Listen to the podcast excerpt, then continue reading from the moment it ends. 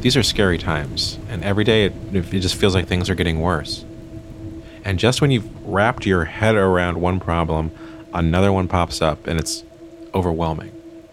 It's terrifying. But what if all your problems could go away with a hug? Just a hug, just someone giving you a hug. Our story centers around a woman who claims she can do just that. This is The Truth. I'm Jonathan Mitchell. Okay, here we go. This is Magic Hugs. Touch is one of our basic needs. But somewhere in life, most of us learn to view it as a weakness. Here's a question When was the last time you were hugged just for being you? Hugged just for being you.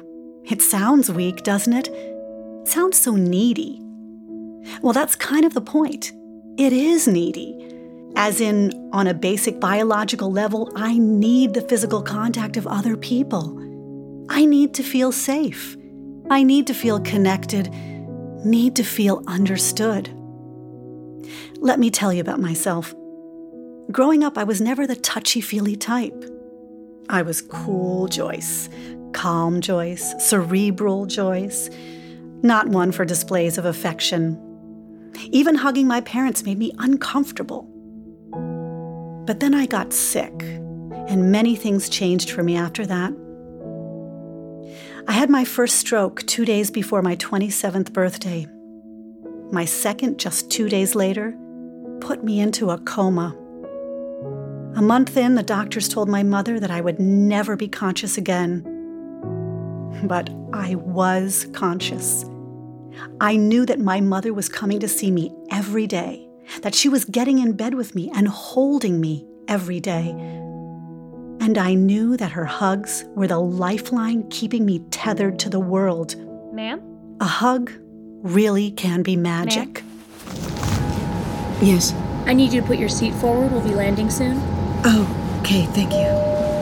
All right, folks, I've just put on the fasten seatbelt sign. We might have a little turbulence on our way down due to an unexpected rainstorm. But I believe our culture is in the midst of an invisible epidemic, and the symptoms can be read everywhere from drug addiction to domestic abuse to school bullying to online trolling to the deep political divides that have so many of us worried, and on and on. And the answer won't be found with more laws or higher penalties for crime or more prescription medication. The answer will be found when we acknowledge that intimacy isn't a weakness, it's a drive, like thirst or hunger. And we're starving ourselves to death. My name is Barbara Mills, M I L L S. Okay, Barbara, can I get your uh, driver's license and credit card, please? Here you go. Thank you. Just a minute, please. Sure. I'm sorry, sir. I don't have you in the system. But I did rent a car. Are you sure it was with us? Yes. Let me take a look at your confirmation number. Where is that? Can I see your phone? Here. No. Do you have a smartphone? No. How about a receipt? Do you have some kind of printout?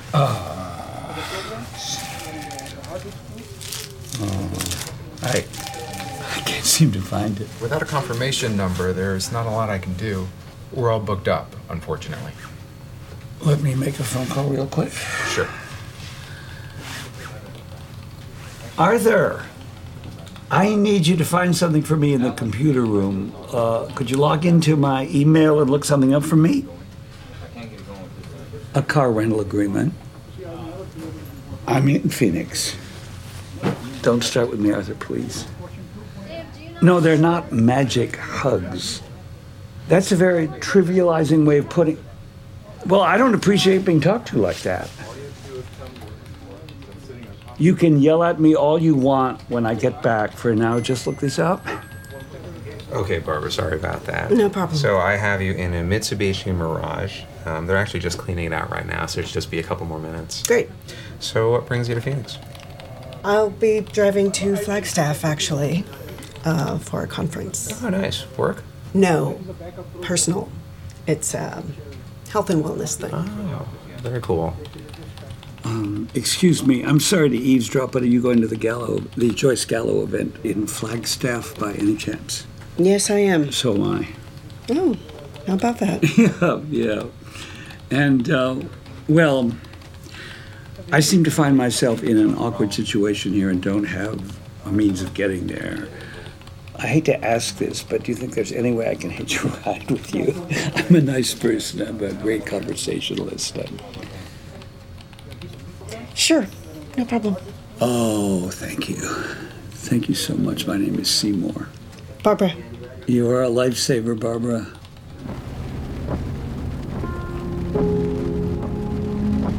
Coma, it felt like a part of me had died. And in its place was a kind of emptiness. Some people say I have a special power, but I don't think that's true. I think being that close to death cleared a space in me for something that's always been there. As crazy as it might sound, I'm grateful I for my illness every day of my life for opening Sorry, let me turn this my heart. What was that? I have Huntington's disease. Oh.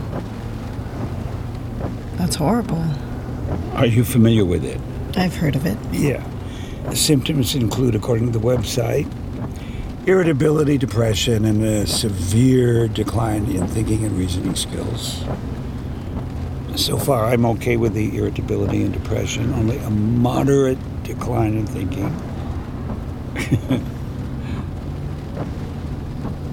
I'm sorry.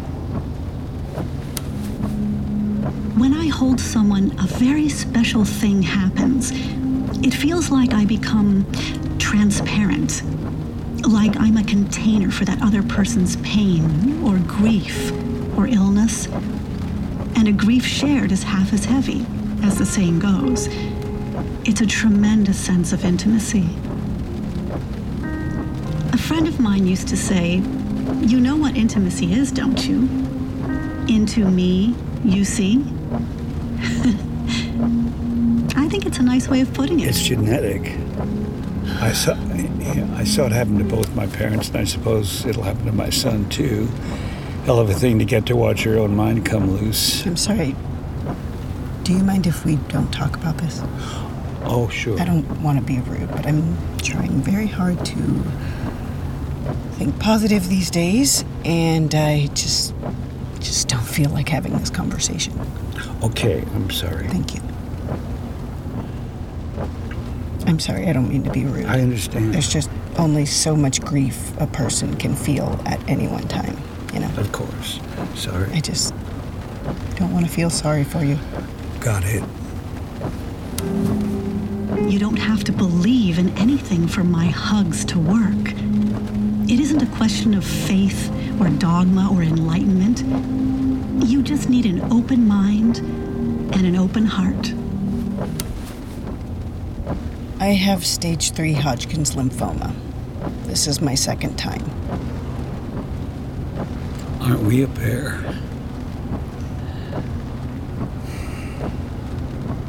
Well, I'll tell you, Barbara, I think you and I have good cause to be optimistic. They say she's a miracle worker. They do.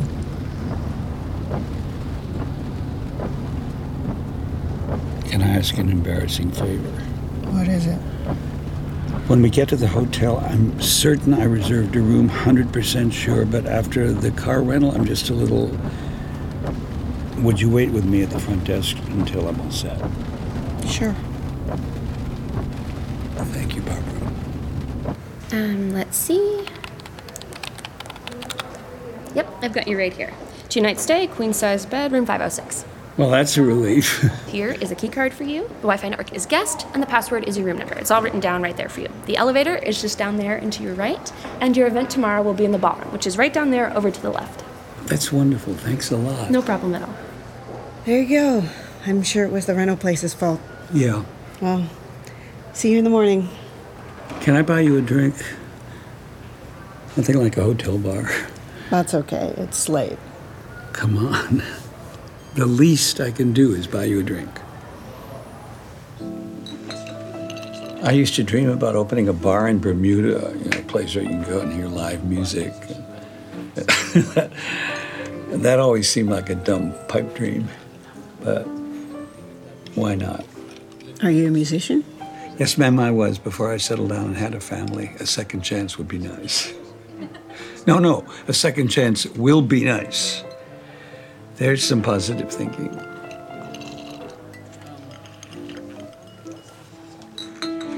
So, what do you do with your new lease on life? Do you have a bucket list that you're anxious to start scratching off? I think I'd like to go back to school. Maybe study anthropology. That's an interesting subject. I've always thought so. What has stopped you from studying it thus far? It never seemed practical for my career. What do you do? I'm a fundraiser. Oh, for what? The Republican Party. Oh. well, that's a conversation killer. Why? well, are you serious? It was my job long before this current administration, which doesn't reflect the true spirit of the party. We're the party of Lincoln. Oh, come on now. How can any right thinking person. We're allowed to have differences of opinion. Yes, but. Maybe it's best we don't talk politics. Fine.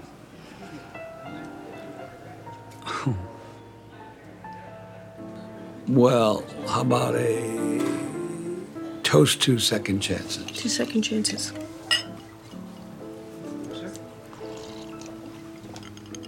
Assuming, of course, that this isn't all total bullshit. It's a little silly, isn't it? Maybe a little. If you told me three years ago that I'd ever be at something like this, I don't think I would have believed it. Joyce is a miracle worker. I'm, I'm sorry to butt into your conversation, but she is. I know firsthand Joyce is amazing. You've met her? Yes, this will be my ninth time. What's it like? What should we expect? Uh, she'll talk with you for a minute or so. Um, she'll hold your hands, look into your eyes, and then She'll hug you. That's it? but then afterwards you'll you'll start to feel the effects. The first time she held me, um, I got this warm tingling all over my body that lasted two or three days. And when I went to sleep, there was this kind of a green glow over everything. And I just felt peaceful. So that's the whole thing. It's just the beginning of a whole process of change. I'm an entirely different person than I used to be. Uh huh. What about your health? Well, I don't have cancer anymore. Before I saw Joyce, I did, and now I don't. It's been six years, without a trace. Congratulations. Thank you. I've tried to see her again every year, at least once a year. I've traveled all over through these things Barcelona, Tel Aviv, Oslo. Do yourself a favor and get up early to make sure you have a good spot in line. She'll try and personally see as many people as she can, but they can only guarantee the first 300 or so. Of course, it's worth it just to hear her speak in person. Just being in the room with her is electrifying. But you'll want a private audience with her, believe me. Believe me. That's very encouraging. You'll see. Tomorrow is going to be amazing. Thanks for the advice. Do you think this woman's a crackpot? I guess we'll find out tomorrow. I honestly don't know why my hugs work the way they do. I've spent my entire adult life studying the science of human affection for some kind of explanation.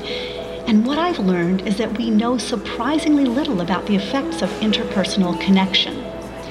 But one thing I do know is that I'm a conduit for a powerful, transformative force. And that force is in no way magic. It's real. And it's tangible. And I'm very comfortable defining it as love. Some cliches are true. Love is the force that binds us together. And it's a powerful force indeed. That is a clip from Joyce's latest series, The Great Unblocking. And now it is available on DVD at the merchandise table. This is a sandalwood rose blend that Joyce designed herself. It helps alleviate depression and anxiety and promotes sleep. You can get 40 pieces for $15 or 100 for 30.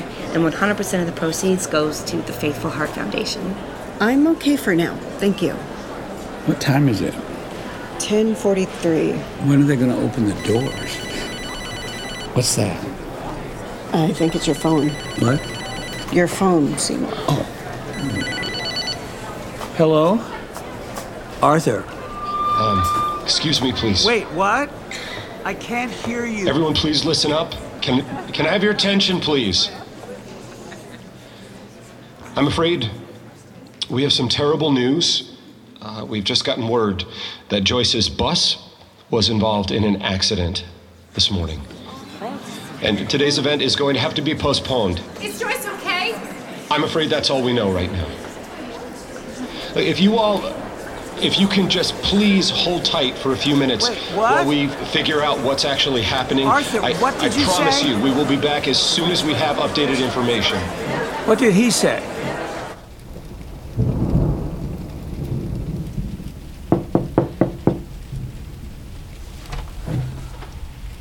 Oh, hello, Barbara. Come in. I hope I didn't wake you. No, no, I've just been sitting here trying to remember my son's phone number. I have it saved on my cell phone, but I guess I forgot to pack my charger. Anyway, I can't find it. I thought I'd drop by and check on you. Oh, I'm fine. How are you? Fine. I'm not fine. I'm scared. Still raining out there. Craziest thing. Strange weather. Yeah. Is there any word on Joyce? No. What a thing. Do you want to borrow my phone charger? No, it won't work. I don't have a smartphone. I have a stupid phone. You can use my phone to call your son, or we can email him. No, no, I think I just want to kind of sit here for a while. It occurred to me this afternoon that I flew all the way out here for magic hugs. Sounds kind of stupid, doesn't it?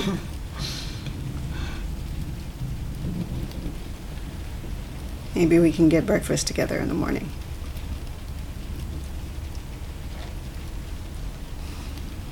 I can't believe you're a Republican. You're a funny man, Seymour. I'm serious. I'll let you be then. Good night. Wait, wait. Um, I was wondering if you might want to stay here with me tonight. Okay. I'd like that.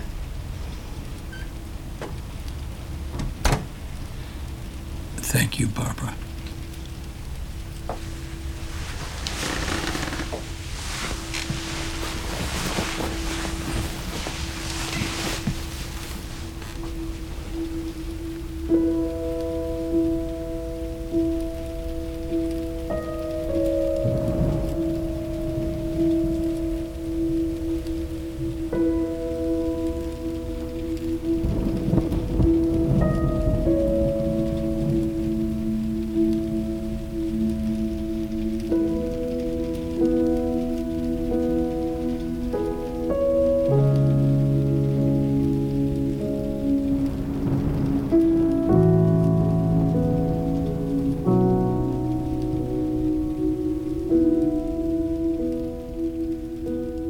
Magic Hugs. Written by Louis Kornfeld and produced by me, Jonathan Mitchell. It was performed by Austin Pendleton, April Matthis, and Jenny Lee Mitchell, with Kate Chapman, Becca Shaw, Kevin Cobbs, Louis Kornfeld, Chris Kapiniak, Carrie Caston, TJ Mannix, and Phoebe Tyers. Special thanks to Magnet Theater, who offer classes and shows on improv, sketch, and storytelling in New York City. Find out more at magnettheater.com. The Truth is a part of Radiotopia from PRX, or a curated network of extraordinary, cutting edge podcasts. Find out more at radiotopia.fm. And if you'd like to sponsor a future episode of The Truth, send an email to sponsor at radiotopia.fm. Radiotopia from PRX is made possible with support from the Knight Foundation. Our associate producer is Carrie Caston. Our intern is Madeline Stouffer. I'm Jonathan Mitchell, and you have been hearing The truth. Radiotopia.